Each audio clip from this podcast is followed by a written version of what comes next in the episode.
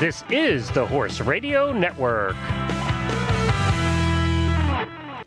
This is episode 90 of the Dressage Radio Show, brought to you by Back on Track with the generous support of Kentucky Performance Products and Equestrian Collections.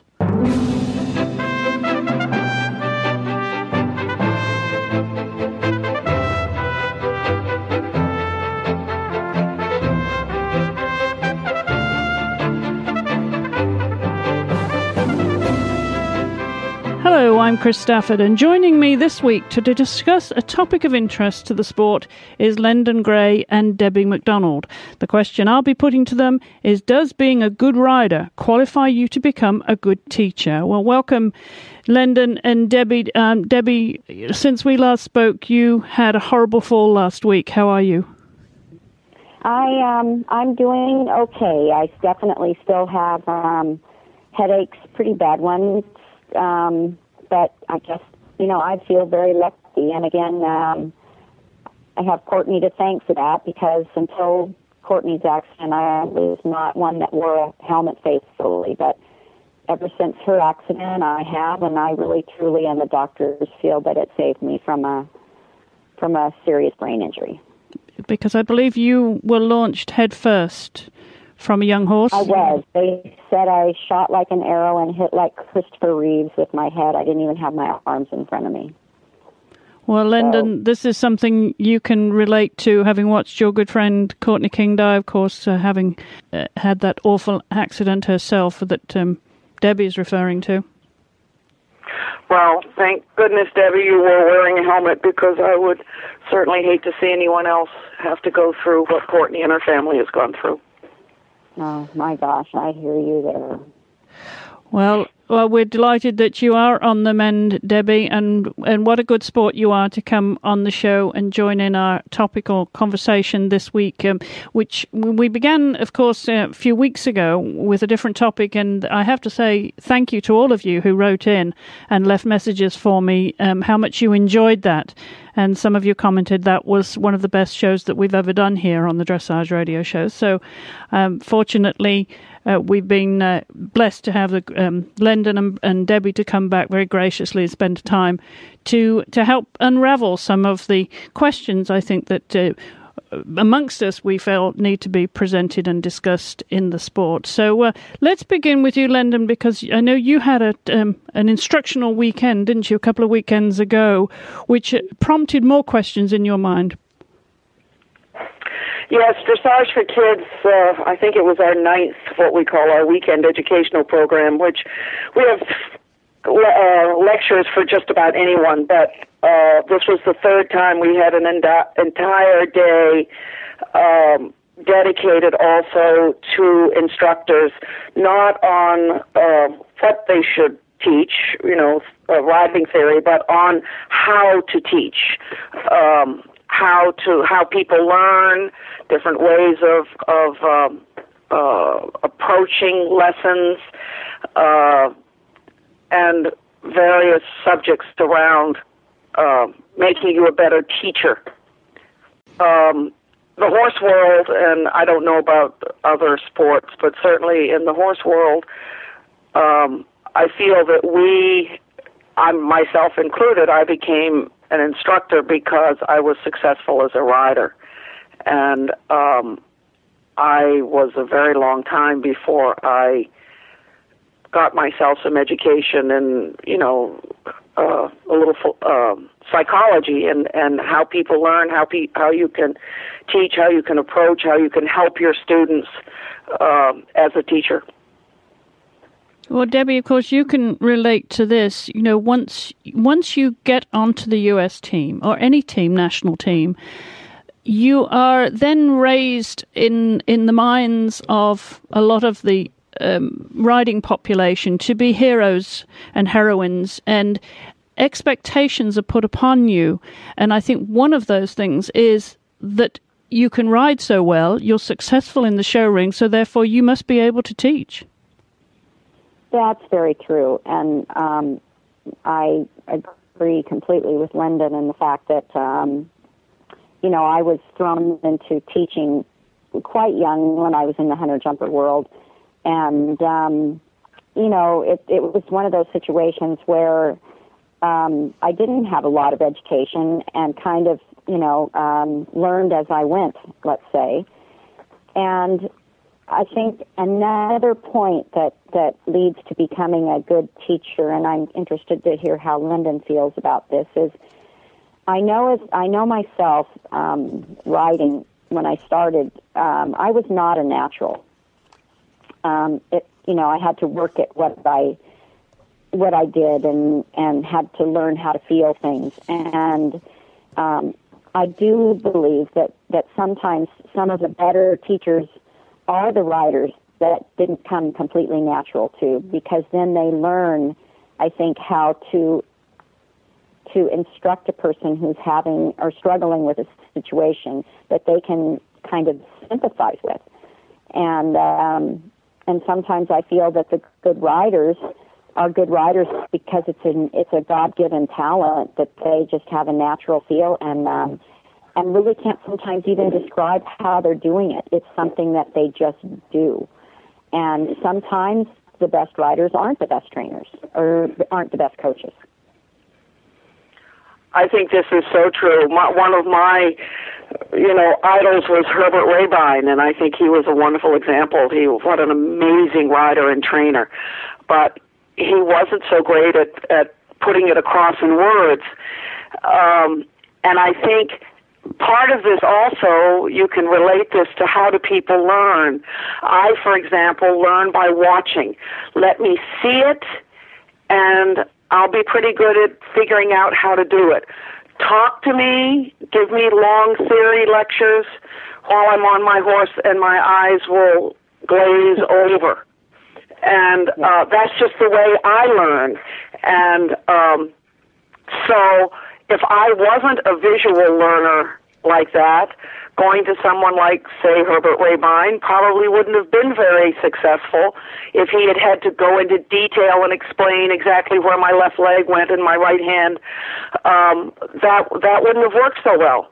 But for me, it, it was it was fantastic. So we we uh, need to know we need to understand as as students how we learn, and as teachers, we need to learn understand how our students uh, best can process the information. But I agree wholeheartedly with Debbie. I think it's it can be much better to go to someone who really had to learn how to do things rather than someone who just does it instinctively. Those people have a very difficult time very often uh, sharing their knowledge because it's not so much knowledge; it's it's feel. It's a God-given talent. It's yeah, feel, it's intuition, isn't it? And I think there are other elements to this that I'd like to address too. Is is one's ability to communicate and how you communicate that and it there's the visual interpretation there's the examples there's there's all those components of being a teacher which you know in the human world you would have to go to school to learn to teach right exactly yeah and um I, I, when I'm looking at people and myself, uh, when I'm looking at people teach, are they teaching, which I think of as having a little bit of a lesson plan? You know, what is it we're doing? Why are we doing it? How are we doing it? We practice it. We we get uh, uh, a critique on what we're doing, and we practice some more. Or are you what I call coaching, which is saying, oh, a little more angle, a little more forward, keep your right hand up, um, which is looking at a student and expecting them to basically be knowing what they're doing and you're just there fine tuning it. And I think very often we see a whole lot more coaching and not so much actual teaching. That's I I agree with that one hundred percent. I think um, I think that's what um, a lot of the riders coming up through the um, through the levels kind of see out in the warm up areas, and you know they're saying if when they have a little bit of success, they're saying, well, I can I can do that, and I think that's why it's pretty easy for everybody in the world to just hang a sh- hang a shingle out, and they go a lot on by what they've done as to how successful they are as far as um, customers or whatever. Um, but that will again only take you so far, and then the, the, those people will seek someone that really can teach, and that is definitely a, a somebody that has dedicated, um, I believe, their life to being able to teach and not just be a, a rider and, and not just be a coach. Well, we're going to take a short break, and then when we come back, we're going to address some of the other aspects of this subject.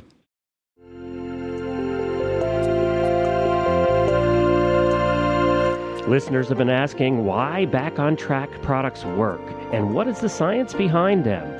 Well, they have evolved from a combination of ancient Chinese wisdom and modern science, as well as skilled textile production. This result is a polyester polypropylene fabric with a ceramic powder that's melted into the fabric's very own weave. The ceramic particles reflect body heat as an infrared wave, a form of energy with a highly documented pain relieving effect. This reflected heat helps to ease inflammation, reduce muscle pain, and increase blood circulation. Back on Track products can be used to warm up your horse's muscles before exercise, thus reducing the risk of strains or injury. Most importantly, the product's dual capacity to prevent injury as well as ease and expedite the recovery of already present injuries is what makes Back on Track products so unique. I hope that helps as to why their products are so effective. Visit them at backontrackproducts.com. That's backontrackproducts.com.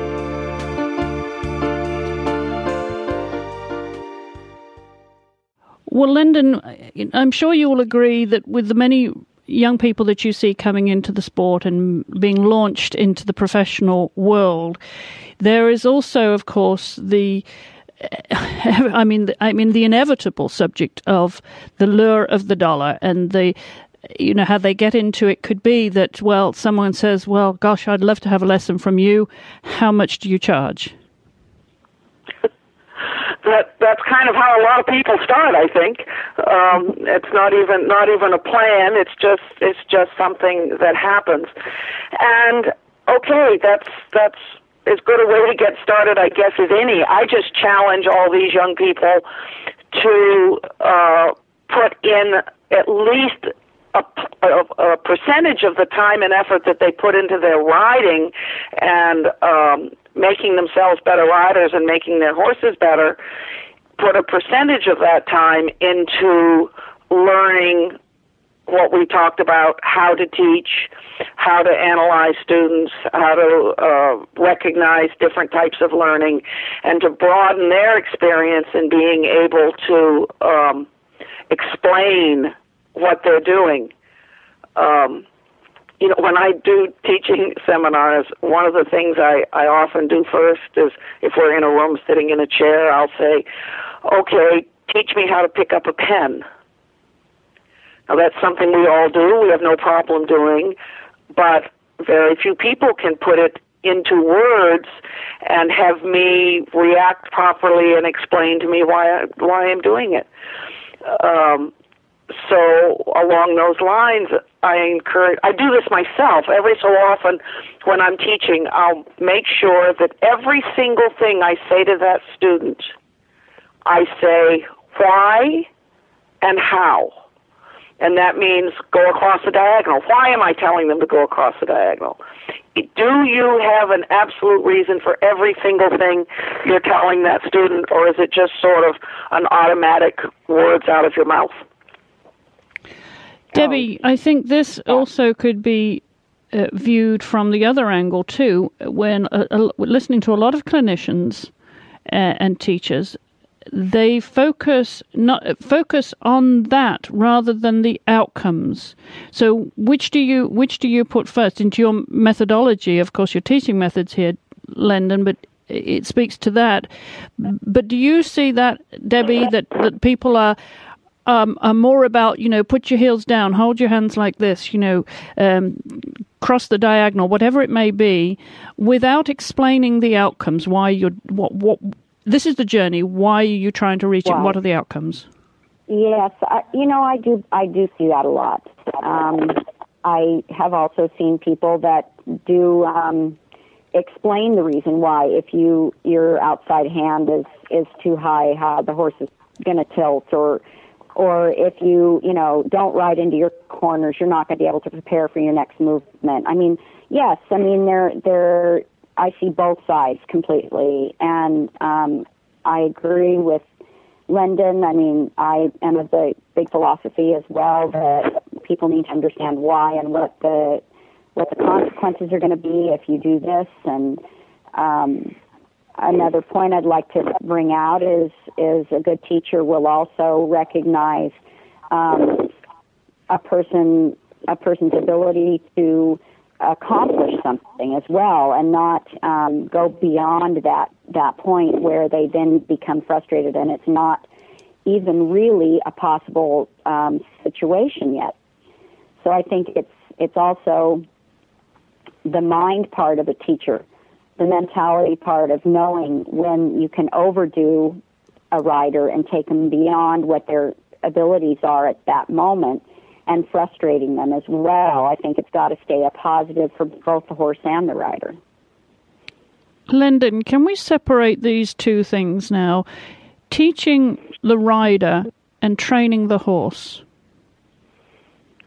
Um, well, so often we're sort of, I mean, what a difficult task we have before us because very often we're kind of doing both. We're, we're helping a rider to learn to use his body correctly, to to understand the the process of of uh, bringing a horse along all at the same time, and um, that's where I think we have to often step back and say, is the problem with the horse because of the rider?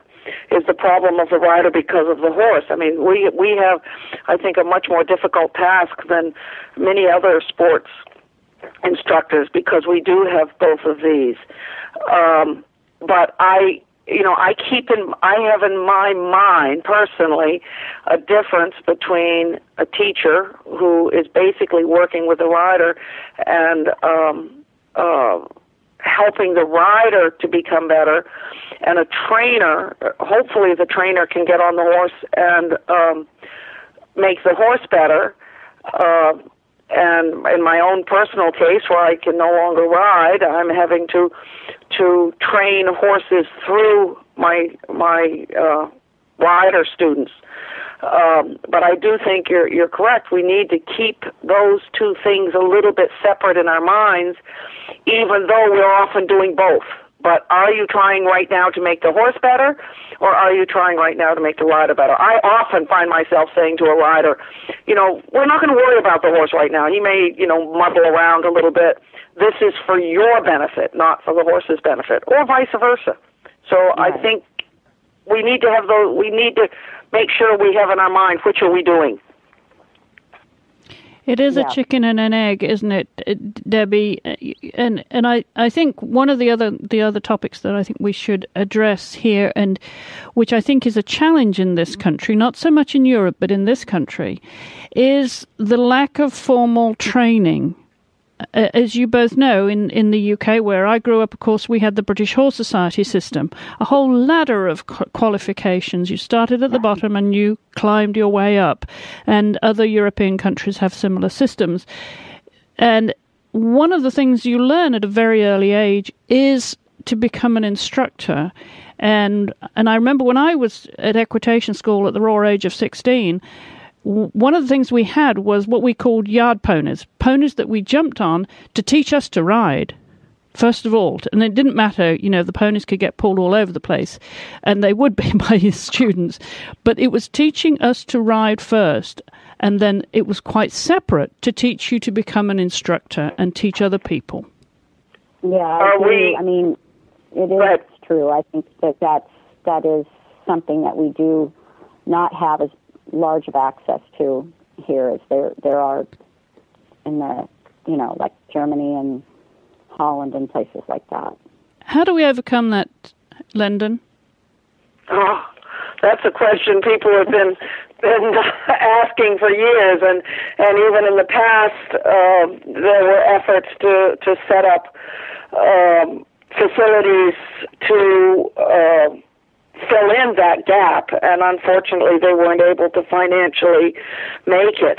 Um, I'm, you know, from my little room here, I'm trying to encourage, by example, I guess, more programs, just as we ran this past weekend around the country, um, to just, you know, not it's it's not the cure all, but isn't every little bit of knowledge we can gain about ourselves, how we teach, how we learn, how we relate, how we can help our students, isn't that a good thing? And and I wish personally that that uh, more people would offer, you know, a little weekend program and encourage the uh, professionals to come. And and it's really in the program that we run, it's not for dressage. It's for anybody. It's it's teaching, um, and um, you know maybe more articles. I mean, I, I wish we could. But I wish we could have a one-year program that every riding instructor has to pass on how to teach. but yes. that's not going to happen. I don't think. you, you, but, you say it's not going to happen. It a little bit. You say it's Excuse not me? going to happen, though, Lendon. I mean, some of the things you're doing, are, you know, are, are sterling efforts to educate people and the need for this. Uh, Debbie, you were going to come in there. What do you think it would never happen? I have to say I agree with Lendon. I mean, what Lendon has done is is amazing, and and the efforts that she's putting forward to to try to keep this rolling is amazing. But unfortunately, um, it isn't going to be done by one person, and the mentality in general of the way we approach things in this country is a little bit differently. Um, we're a country that you know feels like if we want it, we can get it and we can buy it, and um, it's just not it's just not taken the same over there in Europe. I mean, people, all the kids start out in programs, and and that program continues into another program, and that's just not the case here. And it's just very difficult, I think, to. I mean, certainly we have to keep trying, but um, I don't think in my lifetime that I will see that happen. Well, but you know, if if I can just take a slightly different direction here, we've been talking about the teachers. I would like to speak to the students, which we, we all are to one degree or another. But those of you who are working under an instructor, um, how many have had the courage to say to instructor, you know, I have a hard time learning the way you're doing it. You know, you're always for me, it would have been you're always stopping me and giving me these long, you know, little theory lectures out here. And could you just go out and show me? And that would help me to understand better.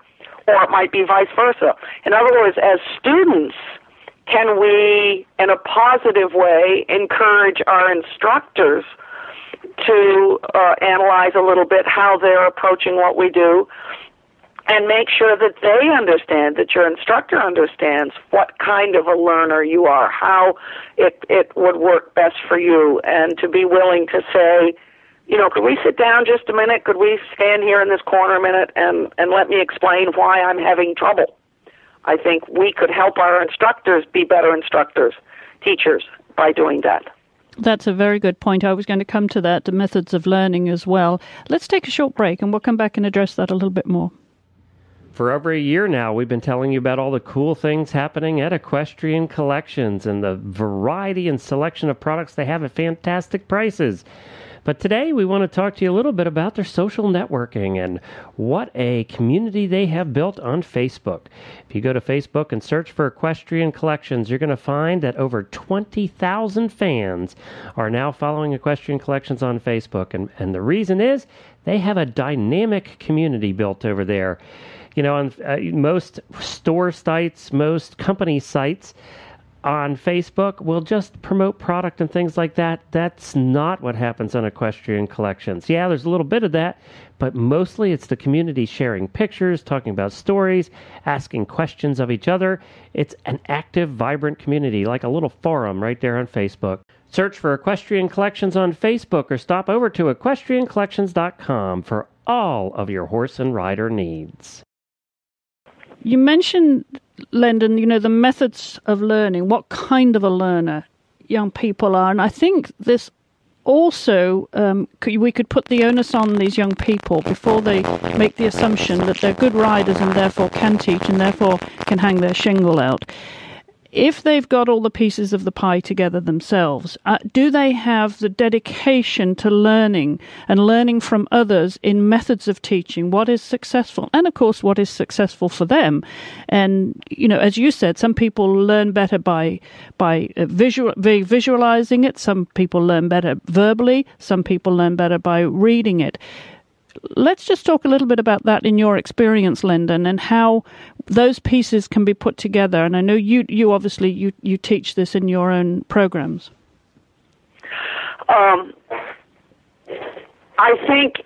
Well, I mean, I don't teach it. I, I bring in experts to teach it. First of all, you know, when I go to a clinic now, to to watch someone, you know, uh, teaching a clinic, I'm at least I would say now at my point in my career, 75% of what I'm getting from that is how is that person putting it across? And 25% is new knowledge and new ways of saying things. Um, so from the beginning, from these young people, when they go, for example, to a clinic or when they're having their own lessons, are they, yeah, getting the knowledge that they their need for their riding, but also instead of just saying, okay, I can I can do Prix St. George, therefore I'm going to now start teaching riding, and somebody is willing to come and pay me money. Um, do, are they taking it seriously? Are they looking at it as a profession, mm. or is it simply a way to finance their own riding career? That's a I think very, that's probably yes. Yeah. yeah. Yeah, that you've really hit it on the head there, Lendon. Uh, Debbie, your thoughts on that? Well, I agree, and I would I would probably have to say that um, the majority are doing it to to help fund what they want to continue doing. Um, you know, and and that is, uh, I think that that's a very good question to put out there because it makes you really think about who's teaching you and why are they teaching you. Their motives, and you know, we mentioned earlier the dollar.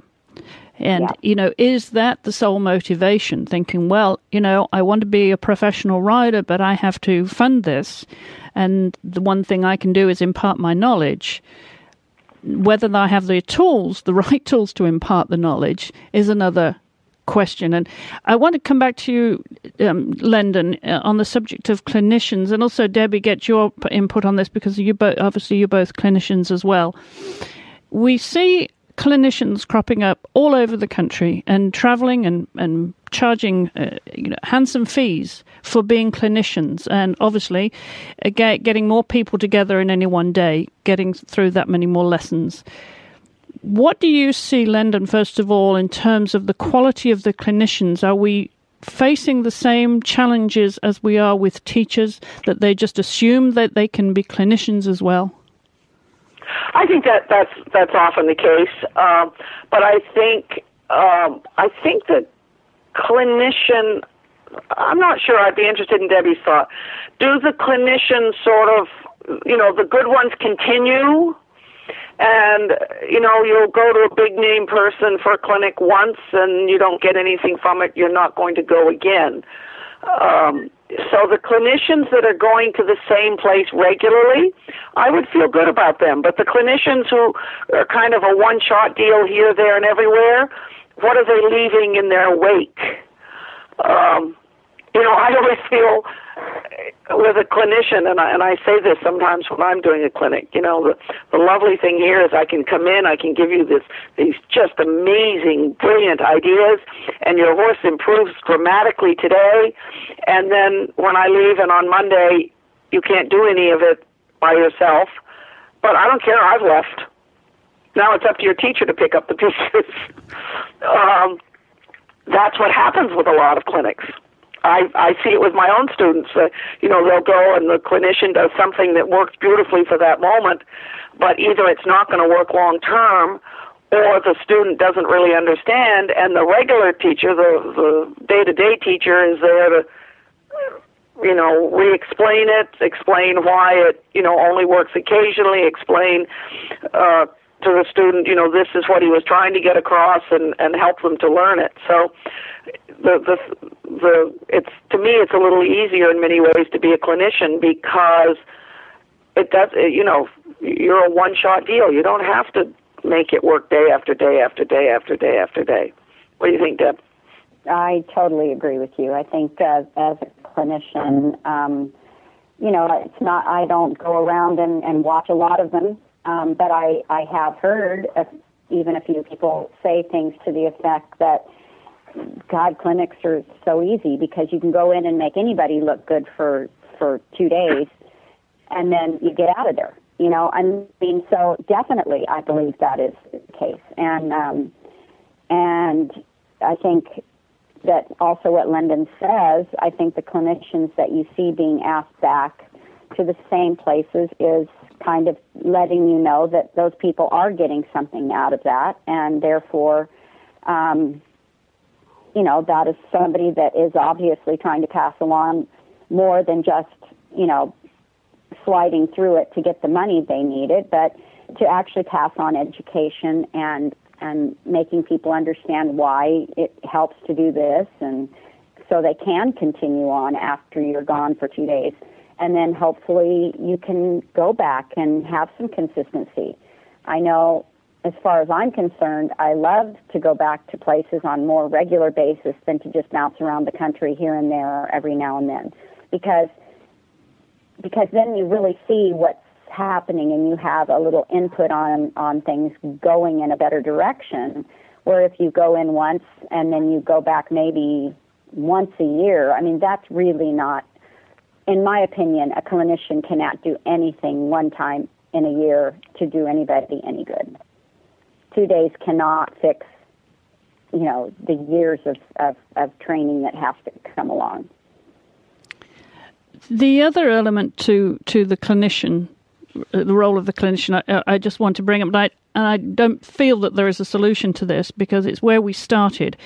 When you've had the success in the show ring, as you two have as Olympians, there is an expectation from the public, from the riding public, from your fans, from the people that have followed the sport, no matter what level, that you should be now their te- suddenly you're their hero, you're their mentor, you you should be their teacher.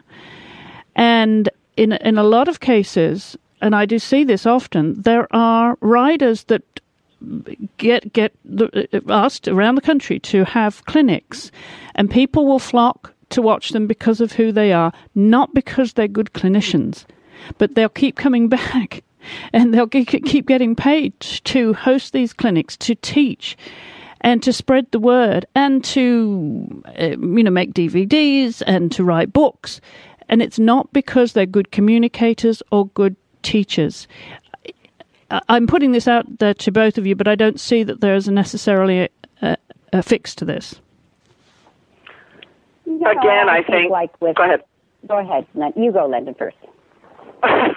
well, I was just going to repeat a little bit what I said before. I think those gradually we don't see them doing it so often um, because they aren't asked back to the same place again. Um, but as as uh, you know, to repeat what I, I've said in the past, you know, I went to the Olympics. It took a few weeks, and I came back, and I certainly didn't learn all that much while I was there. But as you said, I was the instant celebrity, and I think if we look at it a little that way, you know, what is the the long term success of this person, or is it simply one person who has clicked with one horse once and um, yes, had great success. But what what have they been doing for the last ten years, and what are they continuing to do um, since they left the Olympics? That's that's what we want to be paying a little more attention to. Yeah, that's basically what what uh, the way I was going to. I mean, you know, it's you know, it, obviously in our sport, um, even though our sport is very small in comparison to the football and the baseball. We do have the few that that are basically, like you said, um, heroes in the sport, and um, and I think that that is a good thing because I think if we don't even have that, then it's it's even even less important. but I do feel that um, I think the success comes from what that person will do, like Lendon said, after those days are gone. Have they dedicated more of their career now to the coaching and or the the teaching and less riding or are they still doing a lot of riding and still less teaching because that's still easier for them? Because there still are a lot that still can get on those horses and ride them and then have somebody else get on them immediately after and they go oh my god i've never had this horse feel like this. And so they sometimes get a false sense of what is again a good teacher and a good trainer.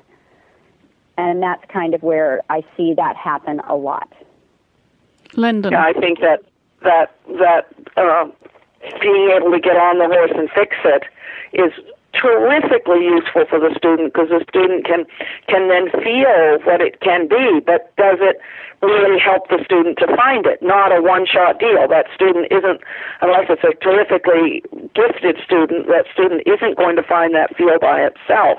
That's the day to day to day that the homegrown, the home teacher has to be able to help the student with, not just having a, a wonderful rider come in and and fix it. Um, yes, it can help a little, but it's just it almost in some ways it makes it worse, more difficult because now you know what it can feel like, and now you get even more frustrated because you can't make it happen yourself.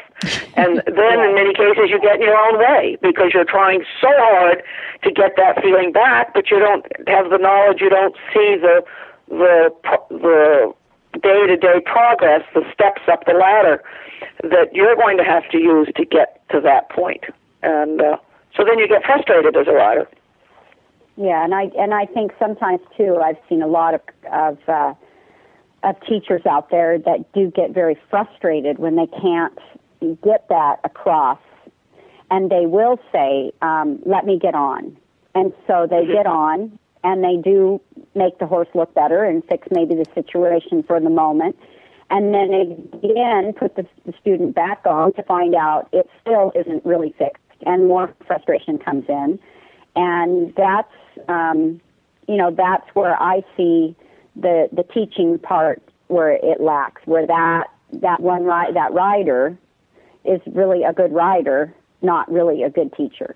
And those are the ones that do get very frustrated and would rather just get on the horse and ride it and be done with the lesson than to actually have to sit there and work hard with that rider to try to get that point across or to get that moment, that feeling that they could maybe duplicate again in another lesson. Yeah. Yeah. And it's made me, since I've had to give up riding, it, it sure has challenged me to become a better teacher uh, because I cannot do that. And uh, boy, it's hard. It can be really hard sometimes to to work through that. And there are times that definitely I could I could help the student better by being able to get on and either fix it, help the horse to understand what we're after, or to show the student. But I no longer have that available to me. Yeah. Well, let's take another short break, and when we come back, we'll round up this question and uh, I'll get Lendon and Debbie's thoughts on some of the things that we should be asking ourselves. Hi, everyone. Glenn the Geek here. Kentucky Performance Products has become a favorite of many listeners of the Horse Radio Network. They have a product that we want you to consider called Contribute. Take a listen to episode 14 of the Tack and Habit radio show, and you will hear a complete discussion on this product with Delia from Kentucky Performance Products. Contribute is the omega 3 fatty acid supplement that is so important to your horse's well being. Contribute helps maintain soundness and longevity by protecting joints from damaging inflammation and sustains a strong immune response in horses of all ages. Learn all about omega 3 and 6 fatty acids and why they are so important by listening in at tackandhabit.com, episode 14, or go to kppusa.com for more information. That's kppusa.com. Well, we've raised several topics here Lendon and Debbie, and I think you know there's a lot of questions that we can put back out there to our audience around the world because you know some of them may be enjoying a formal system, some of them may not. They'll be going to people that don't have the credentials, and I'd like you to to to add the, your thoughts to this. What else we should advise our listeners, apart from choosing the right teacher and obviously questioning their credentials, and are their credentials, quote unquote, based on their competition results or of their ability to be a good teacher or coach? And then to urge those riders who are teaching to ask themselves if they themselves feel that they're good teachers or are they just uh, banking the check at the end of the day? Uh, your thoughts uh, as we wrap this up, Debbie? Well, first of all, I think um, I think you have to if you're if you're a, a customer looking for a for a trainer or a teacher, you need to to know what you want to get from that person, and if you don't get it, then you know you have to maybe re reevaluate. Um, but either way you look at it, it's it's a situation where becoming a good teacher is also through time. I mean, it's not, you get, you become a better teacher as you learn to teach, as you teach. So it's, to me, it's something even today that I still always am getting a little better at. Um, just because of, of the little, the, the more experience I get at it, um, the different horses and riders that are, that are put in front of me and challenge me. Um, and I don't think that even if a, a, there's a young little a young person out there that's trying to become a, a coach and a teacher that you you know there are some really good ones out there that are young and and really want to be good teachers. And I think those are the ones that you know I love to see people support because they will only get better if this is what they really have a passion to do. And um, it's not always just the same the same old, same old. I mean, there's a lot of good people coming up in our sport, and I've seen them teach, and I, I think that it's exciting to see them teach. And um, I just would tell people that just going to the big name isn't really always the answer. I think it often isn't the answer. And I just would add to what Debbie said. I cringe when I think back to how I quote unquote was teaching uh, in past years, and um, thank goodness people stuck with me long enough that I'm you know I've gotten better and better and better I think and and will continue to get better. But um um you know uh, I wish how I wish that I had acknowledged a long long time ago that uh, I needed to pay more attention to to how I how I was teaching, how I was getting the word across, and um, um, how I could help my students more. I expected my students to learn the way I learned, and it never occurred to me for the longest time that people learn different ways and that the way I learned wasn't the same way everyone else did. But I also want to put the challenge out also to the students at whatever level, whether they're learning to post or, you know, about to ride their fourth Grand Prix horse in competition, to um, take the responsibility for being a good student and uh, augmenting their knowledge in every way that they can and not just expect it to come from the one person. And as Debbie said, my final thought, um, don't be afraid as a student to say, you know, this isn't the instructor for me. This isn't the teacher for me. I need to find someone who matches me better in my goals and in my way of learning. And um, it's not that it's not a defeat for either the instructor or the student. You know, we all have someone that we can work with um, more successfully, and there's nothing wrong with saying, you know, this isn't the right person. I've got to find a a person who can can help me better. Absolutely, uh, very good advice, and and I think uh, really what summing this up, uh, Lendon and Debbie, we have answered that question that we posed at the beginning of the program. Does being a good rider qualify you to become a good teacher? I think the answer emphatically is no. I agree. And Debbie, uh, I think uh, you know you go out there all the time as as as an Olympian, and you watch these young people coming into the sport. I bet you wish that you could put them into a formal system that had government support, as some of the countries do, and train them to be instructors. And I know uh, Lendon's sitting there saying, "Here, here, I wish we did." Right? For sure. Well, there's for sure. I mean, there's no doubt. I mean, um, without good teachers, our sport can't keep progressing, and um, I think that's why, as a country, we fall behind a few others because we don't have that support. And it's people like Lendon who go out their way to really make these programs happen that you know everybody owes a lot to because there aren't very many people out there like Lendon and and Lendon you really do a amazing fabulous job. And really. Well I just want to show that it can be done and then hopefully other people will realize they can do it as well because it's not that big a thing. It's just doing it going out and doing it. Absolutely. And and that dedication to learning and to learning how to do things right and a general attitude. That's uh, well, that's what the sport's all about. So I want to thank my guests this week, Debbie McDonald and Lendon Gray, for addressing this subject. I hope that you found it helpful. And of course, as always, we love to hear your feedback on the topics we discuss here and invite topics of, from your ideas for the debate on this program. So do send those over to me, Chris at horseradionetwork.com. Again, my thanks to Debbie and get well soon, Debbie. Oh, thank you. I will.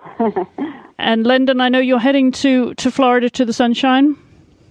Uh, going down this afternoon for a few days, but then I've got to come back to my snow. well, continued good work, both of you, in teaching and training and teaching other people to be good trainers too. And uh, thanks again to all of you around the world for listening. I will be back same time, same place. Thank you. Thank you, Chris.